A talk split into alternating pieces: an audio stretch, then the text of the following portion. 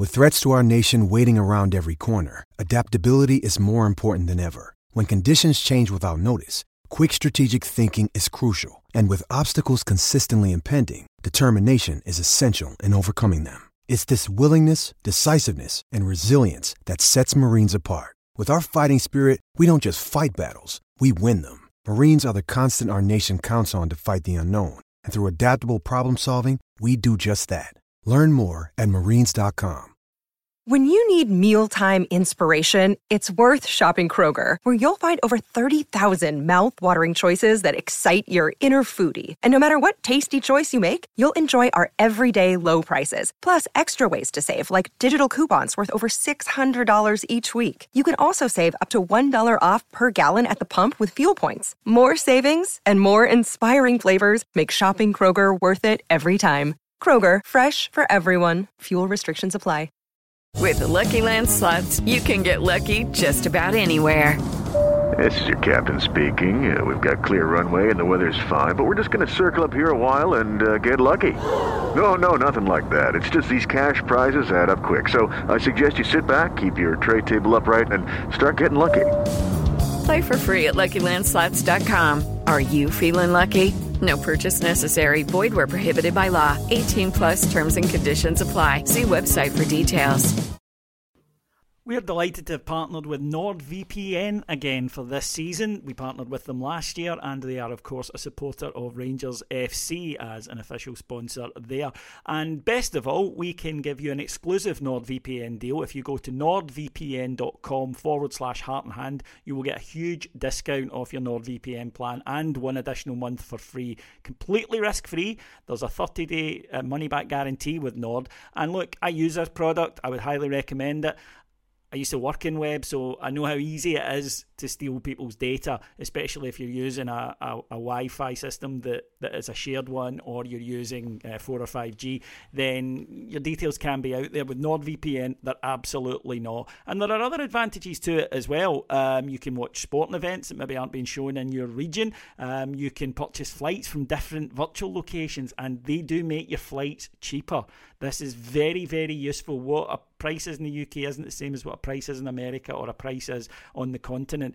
Um, NordVPN can save you money. Um, you can buy purchasing subscriptions from other countries at a cheaper price, uh, and you protect your data while traveling and using public Wi-Fi. I keep coming back to that. Anyone who's at the hassle of a cancelled card will know what I'm talking about. So all you need to do is go to nordvpn.com forward slash heart and hand, and you'll get a huge discount off your plan and one month additional free, completely risk free. I urge you to do it.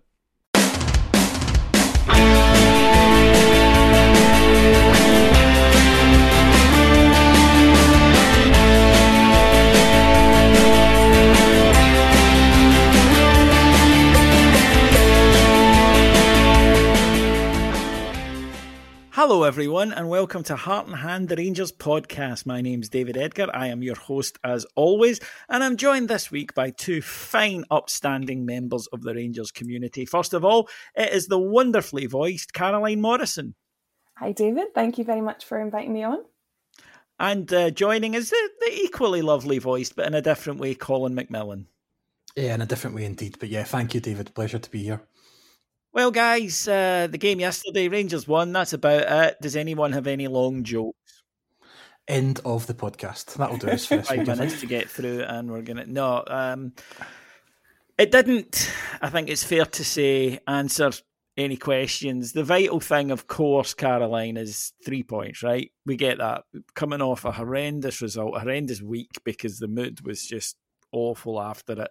We've got a lot of injuries. We know that it was vital that we kept in touch at the top of the table, but it, it, it was a tough old watch. It was. It's very much a three points and home type performance. And pre match, that's all any of us wanted, I think. We maybe hoped for a decent performance and something to kind of bring back the feel good factor after a difficult watch on the Wednesday night. But most importantly, just for a bit of stability and just so things weren't entirely bleak just getting the three points was important. Um, the first half I was at for a part. The first half, as I'm sure everyone saw that, that watched the full game, was extremely difficult to watch, frustrating to watch. Um, and obviously a, a nervy final few minutes of the game where uh, we we kind of needlessly put ourselves in a, a bit of a uncomfortable position. So yeah, at the end of the day, just having three points and uh, back to Glasgow is the most important thing. I'm a great believer that the away fans at any club, but particularly ours, are the bellwether, and I think it's them because I think we always get people who um, maybe watch from home, and I think you get a bit frustrated when you do that. And you know, there's a lot of us who, you know, maybe go to to Ibrox, and the Ibrox crowd can, as we know, legendarily be quick to get on players. But the away support, I think, are very much the hardcore, and and I always think are, are the best judge of how the support feels. What was the atmosphere like yesterday? Because I've spoken to a few fans who said it wasn't as noisy as normal, although I always put a lot of that down to 12 o'clock on a Sunday, I think is a horrendous kick-off time. It is, and don't get me wrong, there were frustrations, uh, you know, mostly at the performance. Um, there were a few boos at half time, I'm not going to lie. You know, people were clearly frustrated, but you're right, I don't think to the extent um, that you'd maybe expect were at a home game. Um, and of course, at that smaller away ground, the Union Bears and the fantastic noise that they make and the support they give for the full 90 minutes is a greater percentage of the overall away support or uh, Ranger support, I should say. So it maybe that's maybe another reason why you don't feel it so much compared to at Ibrox. But it was nervy. There's no getting away from that. Yeah, I mean, let's face it. After a seven-one, it was unlikely that everybody was going to be cartwheeling into Fir Park and you know ready to go. Uh, it's understandable. So I think those those factors combine. Colin, we'll get into the game in a moment, but before we do, that's coming up for a year now that Giovanni Van Bronckhorst has been in charge of Rangers. And while I will absolutely accept we've got injuries just now, correct, no doubt about it, I don't really know what it is we do, um, other than we've got a kind of fairly straightforward shape that can sometimes change to five, and we try to get the ball to our good players and hope they do something. It, it, I can't really tell you, oh, this is our style of play, this is our system, this is what we do. No, I don't think anyone can. Uh, I think we we grind out results most of the time, um, apart from when we go to Parkhead, sadly, and um, we get the occasional three or four nil. We look great, but we don't tend to do that very often and run many matches in a row. Um, there has been many, many injuries. He's had a, a huge amount of number of players. I think it was six or seven players he's had out for three months at a time. If you look at it from his starts, which is a, a huge amount for any club, particularly ours, particularly in the areas that those guys have came in and been injured in. So he's not had those sort of issues or problems to seek either. He probably hasn't, David, been as supported in two transfer windows as I think we would all like him to have been, particularly in the most recent one, where there probably was money to be spent or money that could be calculated and used. Um, dice is rolled, so to speak. So he's had that as well. But even if you put all that aside and you just look at it from a tactics point of view, from what the players he's got and what they're trying to do, it is very hard to pick out a decisive game plan. We we change about the defence fairly often. Sometimes we're three at the back, sometimes we're five at the back. Um, there's not really any real c- consistency in midfield in terms of the personnel. I think um, Ryan Kent and John Lundstram are the kind of ever presence. Other than that, it's another two from four, five, or six options. And then up front this season, he's been doing the, the combo with Colak and Morelos, more often than not Colak, but Morelos for some games as well. There just doesn't seem to be a set 11, there doesn't even, even seem to be a set maybe 13 or 14 regular faces. And the football doesn't really look like football that I would expect to see Giovanni Van Bronckhorst doing after a year kind of on the training ground. I, I think we all expected a little bit more and just a little bit more of an identity on the team, and it's it's not there yet. Yeah, there are there are things that you can have a go at a manager for, and I don't think injuries um, are one. Clearly, you, I think that injuries are, especially the type of injuries we get, like Goldson goes in a game, Lawrence in a game. You know, it's more that it's more okay. You know, I accept that the team might drop levels because the players coming in aren't as good. I get that, but I, I still can't see an overall pattern.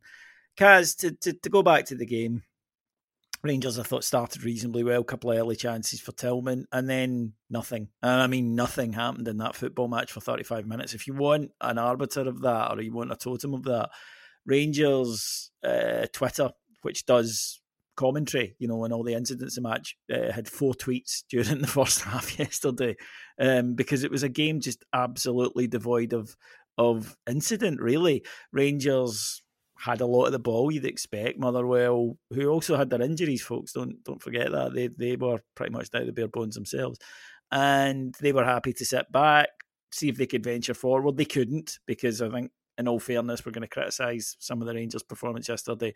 In all fairness, uh, the defence was was pretty solid, but it was just strange. I mean, it wasn't like you could say, "Oh, this is an awful low quality game in terms of people giving the ball away or misplaced passes or loads of tackles going in." It wasn't like that. It was just very little happened. It was just so anodyne. Yeah, and and to touch on that Motherwell point, a kind of friend of a friend is a Motherwell fan, and they fully expected us to go there and um, dominate, wipe the floor with them in terms of a scoreline as well, because they did have a couple of real young rookie players. They were nervous about it, um, and we just weren't in a position to capitalise. We were extremely negative, um, as we've been at, points this year, but in particular in that first half yesterday, and almost zero creativity. And I can understand maybe after Wednesday, um, being a little nervous, the, the players perhaps a little tired. However, you know, against this opposition domestically, we should be playing with a, a little bit more of a bounce and it was frustrating to watch, especially, for example, and I don't need to, to pick on any players in particular because I don't think anyone really had a, a good first half in particular, but, you know, Kent as an example, extremely negative and, and kind of not always picking the best option. So maybe two or three times in the first half, I thought maybe Borna on the overlap with a good run was a good option, but Kent maybe cutting inside and um, losing possession once or twice was a frustrating watch. And that was kind of happening all over the pitch just poor decision making, lack of confidence, and that very negative, safe ball rather than trying to, to get something to happen. I think Kent's playing inside his head at the moment. And I know we as football fans tend to say we look for an explanation that makes more sense. So his contract, he's not interested. I don't think that's the case with Ryan Kent. Uh, I think that there might be other players in the squad that that maybe aren't quite as focused, but he's always there. He's always you know available. He's a good trainer, all of that kind of stuff. But uh, he's quite clearly over. He knows that he's not delivering. And you're right, he's he's making bad decisions because I don't think he's playing with any freedom um, at the moment. I think he's an absolute prisoner of his own thoughts right now, and that means that he's he's not doing things naturally. He's not playing off the cuff. He's not just going out there and and seeing what it takes him, and instead everything's overthought. So that's when you do start the, the turning in when you should be just playing the ball and it's everything seems a slog for him at the moment, and, and you're absolutely right there. And, Colin Caroline, Caroline mentions Barisic, and uh, I'm interested in this because I think there's a strange dichotomy at the moment going on about Borna Barisic that there is, by common consent, people saying certainly not been the worst this year. And that's probably about as high praise as you get with this current Rangers team. But um, equally, it's quite clear that the fans now have a thing about his his negative passing. And a big part of that, I think, is confidence equally it means that it becomes noticeable that fans, you know, he'll turn and play the ball back and, and the fans react darkly to it. Uh, and I thought that was quite telling yesterday. There were a few times there were simple passes forward on, and he turned around and played the safety first ball. And I get it because you don't want to make mistakes and you don't want to be the guy that's costing your team any goals. But the fans have, have zeroed in on it now, and it's something that you'll need to address because as we know, rightly or wrongly, Yilmaz in the background, fans are saying, well, we've got this guy that we paid this money for. Why aren't we seeing him? And, I can see this continuing. You know, you saw it against Liverpool and you saw it at the weekend against Motherwell. And to be fair, he does he does do it. He is very much in safety first mode. Yeah, he absolutely is, David. And um, he's got the most ironic song in football. He comes and goes, and that's you can do that with his form. You can do that with his attitude. You can do that sometimes with his bravery as well he he's he's a guy that I think has the he, he's got some battle scars. He's got some wounds. I think over the years at Rangers, he's had some highs and he's had some lows. But I think he's a guy that the lows get to, and you see that quite often in a match where there might, there might be a couple of options, but he'll pick the safe one because the last thing he wants is empty on his back or to make the mistake. There's there's a lot of that in the teams, there's a lot of that at the weekend. You're you're looking for a hero, somebody that's going to step forward and do something. And what we had was a lot of guys that didn't want to be the zero rather than be the hero. And I think that happens to Borna a lot. And he does now have competition, which at the start of the season we thought was doing really good for him. It was spurring him on. He was getting a number of assists and playing relatively well. Relatively well compared to the rest of the team because it's been a season so far with not a lot of major standout players.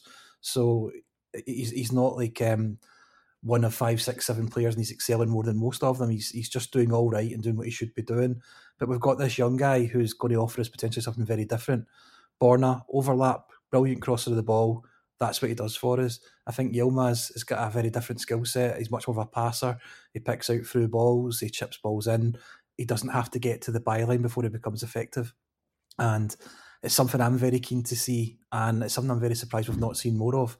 I get at the start of the season when the stakes were so high, you probably don't want to put a, a new young guy in who doesn't speak the language and try and get him into defence, which is trying to get through the qualifying rounds of Europe. I totally get that but the very, very little game time he's had does surprise me because when he's played, I think he's looked pretty good. Um, little cameo last week, some of the through balls and passes he was pinging about, I thought looked great. And Borna has on a couple of occasions done enough to think what merit coming out of the team and trying this guy. So it's going to be interesting to see how he does on Wednesday. Because uh, I imagine Yilmaz will play Wednesday. I don't know exactly how much you learn from a, a, cup game against Dundee when you're going to be playing against much lower caliber of opposition. You're going to be playing in a team and in a defence that will never play together again.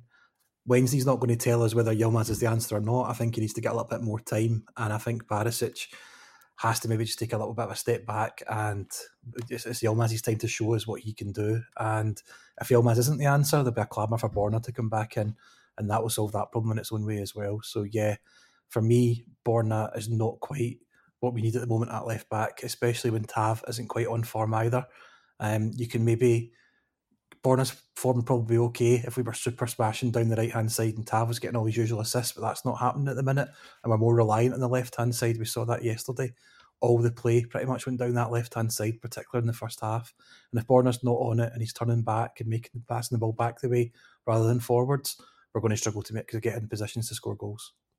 It's uh, the old Woody and Buzz thing again there. Um, that you know, we haven't seen much of Yilmaz, so we can project our hopes onto him that he might be better. And until it's proven that he isn't, then fans are going to continue to do it. It's natural, happens with every new signing, happens at every club.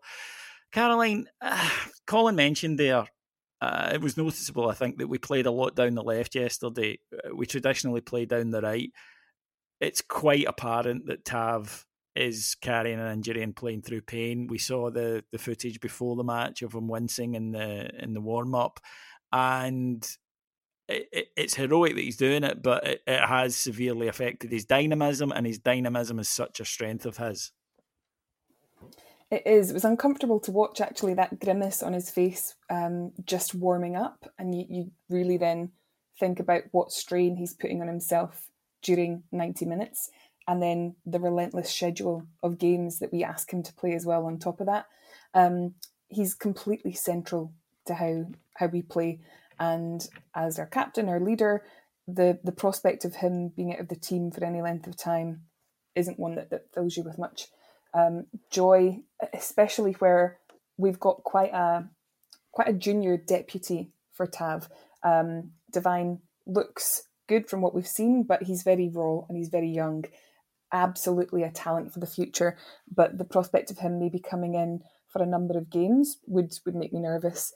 So it's a real difficult one. I know that we've only got you know a few games left now until the World Cup, and they look on paper to be some of an easier run of fixtures, the kinder ones. Yeah, exactly. It's it's a little bit kinder, um, but the last thing we want is to do something that could cause long term damage to TAV because we need to make sure that for the um, kind of business end of the season when we come back after the World Cup break, we've got um, a really strong fit squad to to challenge for the title. We're, we're going to be out of Europe. It's essential that we are in the title race to the to the very end.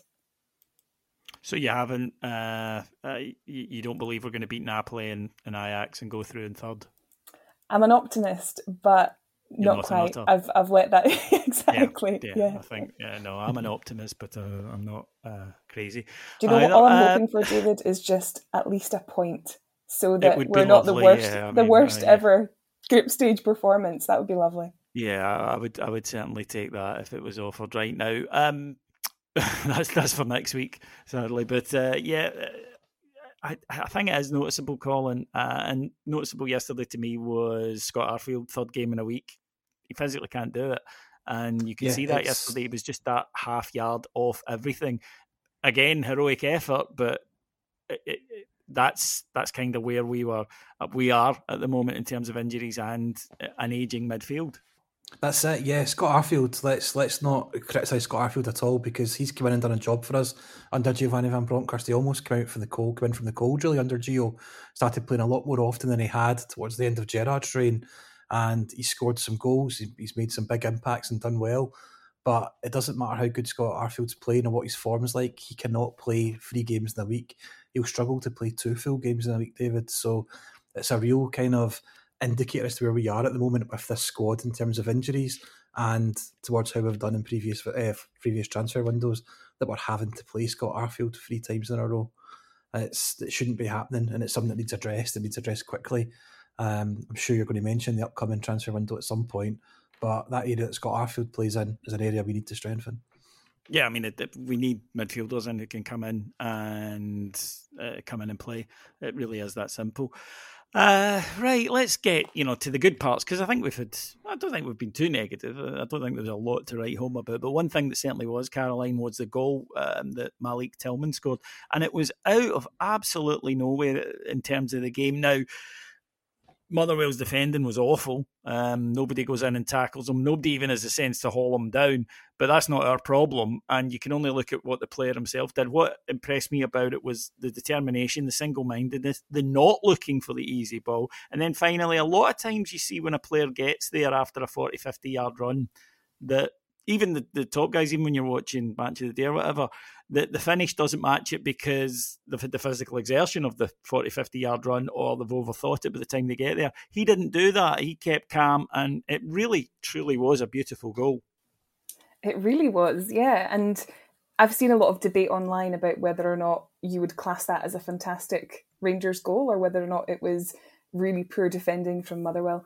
And I think it can be both things, but certainly from our perspective, um, it was kind of his pace, his determination, that close control of the ball made it really difficult for any Motherwell defender to get a good tackle in without, um, you know, picking up a booking or, you know, injuring the player. So I think we made it difficult for them to, to get an easy option.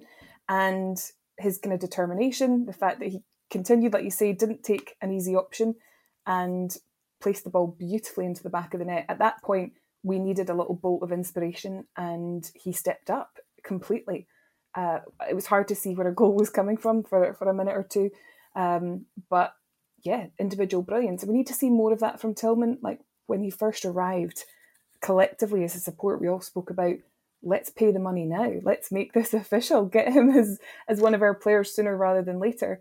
And he's he he kind of fell off the radar a little bit. He struggled in a few games.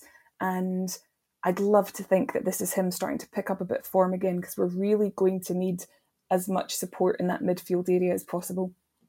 Yeah, definitely. And and on that, on the, the kind of good start followed by the drop column, we've seen because we've been scarred with loanees before. We've seen this before. They arrive, they look great, and then there's nothing.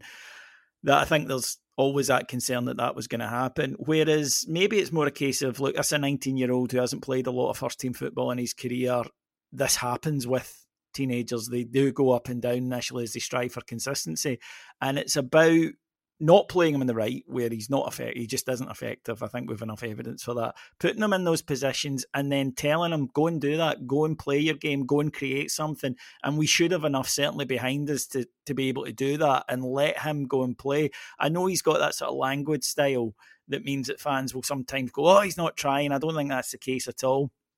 I think it's more just a case that he's one of these players who he doesn't, you know, he's not Daniel Candeias. He doesn't run about 100 miles an hour, but it's about focusing on what he can do rather than worrying about what he can't. Accepting some games won't be his games, and you know that's hopefully when we get Tom Lawrence back and even further down the line Hagi, that you'll be able to make those changes. But right now, it's a case of saying, look, go out there and play, do your that, try things, and if they don't come off, they don't come off, but keep trying because eventually one of them will. Yeah, listen, he's undoubtedly a talent, David. You don't get minutes at Bayern Munich unless you're absolutely got something about you. So he's clearly had that to have done that prior to this loan spell. He's also not just a typical loan, and what I mean by that is we do have an option to buy him. So it's not just a case of one of these guys that, uck, he's, he's alone, he's not going to make good, he'll be away in the summer. If this guy impresses and does well, we've got a pretty decent fee agreed that we can bring him on and have him full time. Um, he is only 19. As you say, he's not played a lot of football. He has been put out at the right hand side a few times, which isn't his position, hasn't done him any favours whatsoever. And that's coincided with his worst games, really. So it's, it's hard to blame him for not performing to the best he can at the age of 19 and getting shifted out to the right when he's not comfortable he has frozen and not performed as well in a couple of big matches. I'm thinking in the Champions League and at Parkhead. Yep. Again, though, he's 19. He's not played a lot of games. I can kind of understand that, and I'm hoping that those experiences are going to let him build from that now. He's experienced those sort of cauldrons, he's experienced those atmospheres. Hopefully, the next time we put him in, he's that little bit better but he does have the skills. He's got the ability. He, he can do things that very few players in our team can do, David, and we've seen that already in his short spell with us. So he's a kind of guy that I think you play and you use and you try and bring it out of him. And he's, he's definitely got the skills to do that. And he plays in a position where we've not got lots and lots of talent or lots of people knocking at the door that can play that number 10 role and can unlock defences, can do what he did at the weekend. He does have it all in his locker, so to speak. So he's a guy I think you persevere with you try and get behind and you give him every opportunity to be a success. It's that time of the show where I talk to you about balls and not the round ones that our players are kicked towards the goal, but the two dangly ones that you keep in your trousers. Because if you are interested in having bald testicles, then there's only one place to go, and that's manscaped.com. Manscaped are the market leaders for all of you disgusting people who like to walk about with no pubic hair. I think this is a modern affectation, but hey, they're not mine ads. If you want to walk about with a, a couple of uh, Phil Mitchells in your downstairs, that's quite all right by me. And I'll even help you with 20% off and free shipping if you go to manscaped.com. That's just enter the code Rangers. That's all you need to do. Go to manscaped.com, enter the code Rangers, and they will send you out this lovely package of stuff. And it is a lovely package of stuff, by the way, that you get from them and it is tremendously effective at shaving body hair in general because I've done my shoulders with it. Yes, I have hairy shoulders. I'm from Ayrshire, but uh, you get loads of stuff with it as well. You get ball deodorant, you get spray, you get a t-shirt, and you get very comfortable boxer shorts. You can also go for their nose trimmer, which is excellent. And trust me, nobody likes hairy noses. I didn't think people liked hairless balls, but yet here we are. Manscaped.com, 20% off and free shipping. Use the code Rangers. We got the second uh, from a set piece, hallelujah. Not something we've had a lot of joy from at either end recently, but uh, John Lundstram getting on the end of a Borna delivery. He uh, took a deflection, but still went in. Um, there was a, a, controversial decision that not much has been made of, Kaz, which is Mugabi handles the ball. Uh, Rangers don't even get the free kick, where uh, if you actually look at it, the Rangers player is away if he doesn't handle it. Not only was it a free kick, I, I thought it was a red card.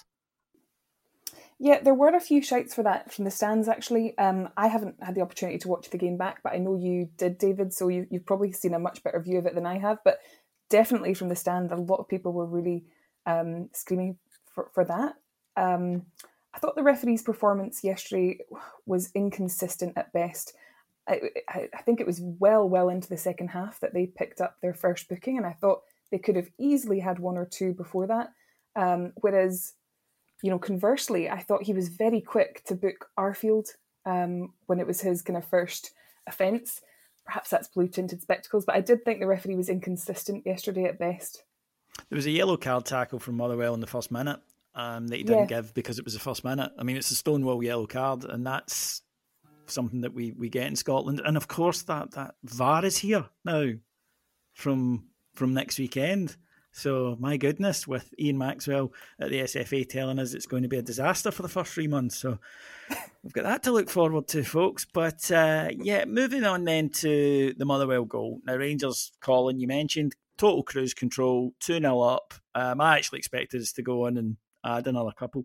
And we lapsed into giving away stupid free kicks. Bugbear of mine. A team like Motherwell, with all due respect to them, their best chance of scoring against you will be set pieces, right? They will look for set pieces um, to deliver it, cause a bit of chaos, and who knows, a ball drops in the box, etc. And it was quite clear also that the youngster McKinstry has pretty good delivery, I felt. And we just kept giving away these stupid free kicks. Just stay in your feet, make them play. He overhits it, um, no doubt about that most of the time they just go past the post. This one goes in. Now, again, a bit of debate among us, uh, among the listeners, among people on social media about McGregor. Um, now, there are a few factors, and I want to be fair here. One, it's a fluke. You're not expecting it, um, and it very rarely would happen. Two, the the sun was low. Uh, that winter sun, that Scottish winter sun, maybe slightly unsighted, although again, stick a hat on. Um, but for me, I do think he might have done better with it because he takes a step, so he's out of position. Whereas if he stays where he is, he, I think he, he can get back and tip that over. Am I being too harsh? No, I don't think you are being too harsh. Um, first and foremost, it was an absolute fluke of a goal. Um, I don't want to become all over, I come all over modern and tactical here, but apparently it was a 0.04 xg chance for a goal from that free kick. So that tells you how unlikely it is that you are going to score from a free kick from that position. And yet he still did it. Um, he did take the step forward, McGregor. Had he not done that, he's probably in a better position to get back. And I don't think he catches it, but I think he's got the ability to then get his, at least get his fingers to it, David, and either top, just pop it over the bar or do something like that with it. Um, so it's a freak goal, and you are going to lose goals like that from time to time, which you just can do nothing about. But if you want to be critical, yes, I think he probably could have done some more about it. Um, it's I think that's just what we've got with Alan McGregor these days, though. He is a guy now at his age where he isn't going to be as sharp. He's probably not going to be as quick as he as he once was. I think we're seeing that more and more with his decision making. Almost at least once a game now, you're seeing him going to catch ball, stop and going back on himself. It's happened a couple of times recently. Because he's Alan McGregor, he'll still go to Anfield and he'll still um, save seven or eight fantastic shots and make seven or eight fantastic saves. He's capable of that still. But these mistakes are starting to creep into his game. We saw it last season and we're seeing it again now. It's potentially just an age thing and not being as agile and as mobile as he once was. And it's something we're probably going to have to address come the end of the season because I think this, we, some people thought this was a season too far. I think he's done enough to show that he's still got stuff in his locker that can benefit us. But long term, I think this has to be it now, and we need we need a couple of new goalkeepers next season. That's my concern, Caroline. That we will get these tremendous performances and these breathtaking saves because he can still do that. But the mistakes, as Colin said, are beginning to to creep in, unfortunately. But we're in a, a kind of tricky situation with goalkeepers because you've got McGregor, um, who's who's in, and as we say, you know, a couple of issues there. Not as I say, disastrous, but again, and I'm maybe being a bit unfair because of age. As Colin says, very rarely do, do you tend to kind of go downhill and then come back up. You tend to keep going uh, at that age. Um, Jon McLaughlin, a capable number two, but has been tried in the first team, didn't grab his place, and I think looks a bit short of confidence. And then Robbie McCrorie, who the manager just doesn't seem to fancy. Uh, as Colin says, is the only way out of this now that we need to be looking long term at buying a new goalkeeper, or could we salvage something out of the three of those? Yeah, I think so. And, and to touch on Colin's earlier point, I don't know if this is picked up on the TV, but for that goal, um, Motherwell's goal yesterday, Gio was screaming at the wall, shouting instructions that they weren't seeming to pick up. So his frustration when the goal went in was was um, really apparent. So I, am not quite sure if there was a bit of a miscommunication there, but you know, as you quite rightly said, I think McGregor, uh, difficult circumstances, but I thought he could have done a little bit better myself. Um, the goalkeeping conundrum is a difficult one because I, I'm not comfortable with McLaughlin as our, our number one regular keeper. Um, and I'd love to think that McCrorie is going to progress on and be someone that we've nurtured and will be a kind of keeper for us for, for many years to come. But like you say, something doesn't seem to to, to click. Gio and, and team don't seem to have confidence in him. And it's hard to know what their plans are because with us giving that contract extension to McCrorie, is that with a view that potentially McLaughlin could move on in, in January or perhaps at the end of the season, and he will be, you know, potentially the, the keeper we'd look to to be a regular number one or, or certainly a, a number two to someone else that we might come in or challenge for that number one spot? Or is it really to kind of protect ourselves financially if we know yeah. that he's not going to be someone uh, for the long term that, that's going to be in with a shout? You know, at least we'll get some money for him, which makes sense. We've been asking kind of Ross Wilson and the board to, to make sure that we've got players um, on sensible contracts. So, you know, in either scenario, we're protected. It's really hard to know what what Gio and team want as the outcome here, but my hunch would be I think McLaughlin will probably move on. Uh, I don't think he'd probably want to, for the last of his career, continue to be just a, a cup keeper occasionally. And I think also for McCrorie, it's fair that he should move on um, at the age he's at now and, and get the best chance of, of playing football regularly. So, to Colin's point, I think that that leaves you with the option of we really need to be scouting and recruiting a, a great keeper. We've not spent money, a lot of money on a keeper for a long time. So, I think um, the next window or the one after that will be the time. Yeah, we certainly do need to look at it long term. And uh, yeah, I think Wednesday will tell us a little bit about where the goalkeepers are, depending on who comes in. I don't think McGregor will play. I think we, we all accept that. And it'll be interesting to see who does come into the side at that point. Right, Colin, we got the victory. Um, but as I say, it probably didn't assuage anyone's concerns about where this team are and, and where it's likely to go over the next few months. Is it now just a case of getting those victories, just getting the victories right up, getting some players back in, um, resetting? We, I mean, it's a four week break, so getting some some energy back in the legs and setting ourselves up for a, a go in the second half of the season. Uh, for me, yeah, that's that's exactly what it has to be. Um, I would love to see that. I want to see them get out, scoring three, four goals every single game. Brilliant performances, great joy going to the football and watching it. I'm going to take a side side seat to that just now and just get the three points and keep us in this title race until the World Cup comes along. We've got too many players out injured in too many key areas just now, and um, we've we've got the amount of players we've got coming back after this World Cup. It'll be like a, an extra transfer window before the other one. Um, we just need to get to that stage, uh, get these players a rest when when we can, and um, start January, we'll start December, I should say, strong at the end of the World Cup, mid December. For me, um, I'd be looking at the European games as well. I know we mentioned it earlier, but I'd be looking at these two remaining European games and using the squad in them. Um, it's not realistic. We could get to, absolutely annihilated if we do that, though, and that's not good we could. We could. That's that's the that's the Tav issue. Go back to Tav. You take Tav out and you bring Devine in, and he could be a it could be Gary Bollan against Juventus sort of thing, couldn't it? Mm. It's just it's or Alex Cleland. I think it might have been a bigger pardon, but that's it's something that manager has to think about. it's too potentially, and I hate to say this, because it's the Champions League is something we've waited ten years for, David and it's got here and it's like the Christmas present we can't wait for, for and you don't want it. It didn't come with the batteries or something. It's awful. um, but yeah, it's it's two matches that are the, by far the least important matches we've got between now and the end of this, um, this the end of this year calendar year is these two Champions League games where possible. Rest some players, be clever with the with the selections, and just get us through to this um, break uh, within touching distance of this title, which we very much still are. Yeah, that's the thing. Uh, I don't think anybody has suggested at all that we've been playing particularly well this season. We've had moments, you know. I thought we were good against Hearts. I thought we were good against St Mirren, um, but we are very much still in touch at the top of the table, um, in a pretty decent position so far, Caroline. And and I think that maybe is the frustration among the fans because you just keep thinking, right, if you do click, if you do start playing, if you do play the way we know that Kent and Lundstram and Tav, although albeit there are issues there that we've mentioned, but if these guys start delivering at the level we know and we get in guys like Lawrence and Roofe, etc., it, it is on. It's all on for us. It is, and I find it really difficult at the moment because I think um, lots lots of aspects of Rangers, the way we play, the, the players, you know, can come on come in for some just criticism. Where I think things will end up is, is difficult to um, to guess.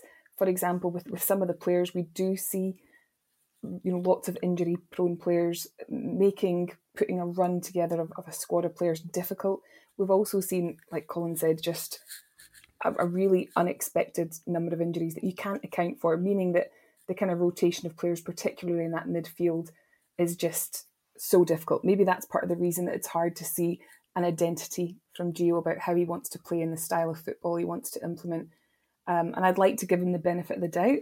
However, as with any manager at any team, particularly Rangers, you you only have a short window to impress yourself upon upon fans in particular, because we'll be the ones that will back you or demand that that you're sent packing. So it's a difficult one. We we are still very much in the title race. That's the important thing. That you know, at the start of the season when we got into the Champions League group stages, it was very much this is to bulk up the bank balance. That's the the whole aim of getting there.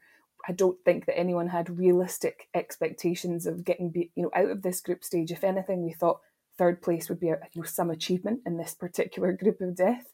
So the the hidings haven't been fun, but realistically, this was never going to be something where we'd see um, you know success. What we do have to expect from the team is success on, on the domestic front. We need to be involved on all fronts, cup, sorry, cup competitions as well. But more importantly, uh, yeah, we need to be in the title race. This kind of drop off after kind of New Year that we've seen just can't happen. But more importantly for us, before then, yeah, like Colin says, just getting those victories uh, before we break for the World Cup means that we are still in it. And we've seen that across the city as well. Celtic at the start of the season had a very strong run. They've themselves had some injury issues, and we've seen that where they've had to rotate in their own squad, it's exposed some frailty. So we should very much still um, be expecting to challenge for this title. Yeah, where I find myself, Colin, increasingly, and, and this concerns me, and I think it is replicated among the wider Rangers support, is that because there's not quite that belief in what we're watching, that although you know we are picking up wins and we've just mentioned the league position's a good position, there's a kind of sense I, I sometimes feel myself thinking, "Aye, but something will come along that'll be negative, and then you know that it'll all explode again." I, I don't really know how you change that mood other than with victories. That's what it's going to take. The, the, the team does have a, an element of trust to build back up from the supporters. There's there's some players in this team that can do no wrong. Guys like Colak have just been fantastic. He's been a great signing. His goal scoring has been wonderful. Everybody's fully behind him. Nobody's got a bad word to say about him. But pretty much every other area of the team can improve, and they have in ways let us down in various games this season. If you think at if you think about Parkhead, then you think about these four Champions League games so far, that's why people are down, David. That's why the the faith or the confidence isn't there because we've been beat 4 0, 3 0, 2 0, and 7 1 in the Champions League within about six weeks. That's a run of results that we don't expect at any time, never mind in that short period of time. So that's why people forget, I think, that actually, if you just look at it domestically and you look at the, the league campaign, we are actually very much still in it. But it's, it's really the, the difference so far is the old firm game. And I, I don't care what anyone says. I, I don't think Rangers really expect to win the matches at Parkhead. I don't think they expect to win the matches at Ibrox. So the it's kind of win as it would go. Yeah, players. Um, I, I don't think. I think which that's kind of which is a, a horrendous thing. Yeah, but I think that's just how it goes. So I think we've got a good opportunity to get back in it with the game at Ibrox and Jack at the start of January. But we, we just need to get through this this year. I'd love to see some sort of resemblance of a team plan, like you spoke about at the start, and it looked like we're all doing the same thing rather than just hoping for the best. Because at the minute, I sometimes feel our attacking play in particular is just hope for the best. It's get the ball to Kent and see what he can do. And at the minute, Kent can't do a lot. And I feel for him because the pressure's all on him as the playmaker. And at the minute, he's the only one that seems to be capable of it. And when he's not doing it, it's just not happening. So yeah, for me, the confidence is down from the fans, but it's down because of the results we've been seeing and because of mm. some of the performances. So they've got a duty to build up that trust again, and then we won't be watching games like that yesterday, where we lose that fluke goal to Motherwell and then we sit for 15 minutes terrified that we're going to throw away another two points. Mm. Um, Dundee then on Wednesday night, and Caroline, uh, look, it's a lower division team at Ibrox. We should beat them. End of story. I mean that that kind of is your analysis. But I think we all expect to see changes. So I think the more interesting thing is who are the players that you would expect and then further like to see come in and get a game Wednesday night and get the opportunity? There are a few positions that we simply just have to. I don't think it's up for debate. Like Tav, for example, he's in desperate need of a break. So Devine coming in is is a no brainer. Um, definitely, the goalkeeping position will change. Who that's going to be remains to be seen. Um, McCann, I think, as well. We've seen kind of him come in now and then. He's, um, I think he's looked good. I think he is still a little bit raw, but I think in a game like this against championship opposition, he can more than um, more than kind of take a place in that midfield. I don't know if I'd make many changes beyond that for the starting lineup, but I'd really like to think that we could put ourselves in a position, maybe into the second half, where we could make many more changes. Um, you know, having gone a few goals up might be a bit too much to ask for given our current form, but it would be really nice to rest some players on top of that. But I think those are the absolute key positions that we have to make changes to, not just want to make changes to. Yeah, Colin, I would echo McCann. I think uh, I'd I'd like to see him come in and get a game tomorrow night. Uh, it's a shame if Lowry had been fit. I think he would almost certainly have played. But then further up the part, Sakala, who I think was incredibly unlucky to be dropped at the weekend, and I'd like to see him come in at the side. And uh, Morelos um, tomorrow or Wednesday night seems to be a an ideal game for him to come in and, and get seventy minutes. Yeah, it's, it's really funny, isn't it? Thinking about changing the team up for the League Cup and it's Morelos one of the ones coming in, isn't it? Mm. it seems unimaginable in, in years gone by, but yeah, for sure. I think you give Čolak the break, bring Morelos in, get him at least, as you say, 70 minutes, get Sakala in. Um, as Caroline said, Devine. Um, I'd love to see McCrorie play the game. I don't think he will. I think it will be McLaughlin. Um, I remember I was I did the press conference the day that McCrorie signed his new contract, and um, I asked the manager if there had been any conversations about game time in the cups for him this season. The manager said no, there hadn't been any. Uh, he had his two.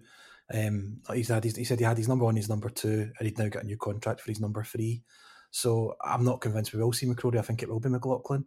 Um, but I would love to see McCrorie in that game for reasons we spoke about earlier in terms of goalkeeping, showing us what he can do. He's played two matches, a European game and an Old Firm game, and he's got two clean sheets under hard circumstances with it was around about the time you remember the majority of the team had COVID, um, where the team was kind of huddled together, and he managed to get get us through those matches. So I'd love to see him, but don't think we will. But we know these cup competitions have been elusive for us in previous seasons, David. So we don't want to just make change for change's sake and maybe jeopardise anything because I want to win all these cup competitions. I want to win everything, and we haven't done enough of it. That Scottish Cup was brilliant, and I want more days like that.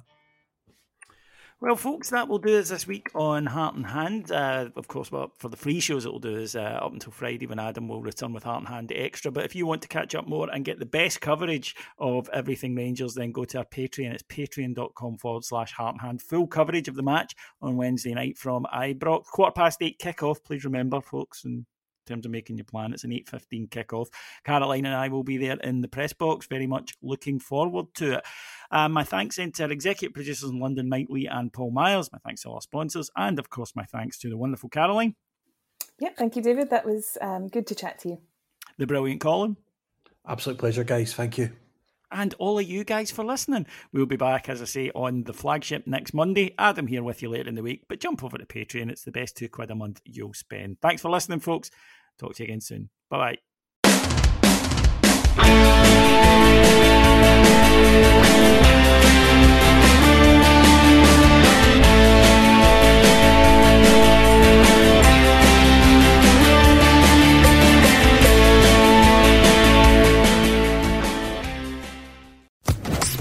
Social Podcast Network. Judy was boring. Hello. Then Judy discovered ChumbaCasino.com. It's my little escape. Now Judy's the life of the party. Oh, baby, Mama's bringing home the bacon. Whoa, take it easy, Judy. The Chumba life is for everybody. So go to ChumbaCasino.com and play over 100 casino style games. Join today and play for free for your chance to redeem some serious prizes. ChumbaCasino.com. No purchase necessary. Void where prohibited by law. 18 plus terms and conditions apply. See website for details.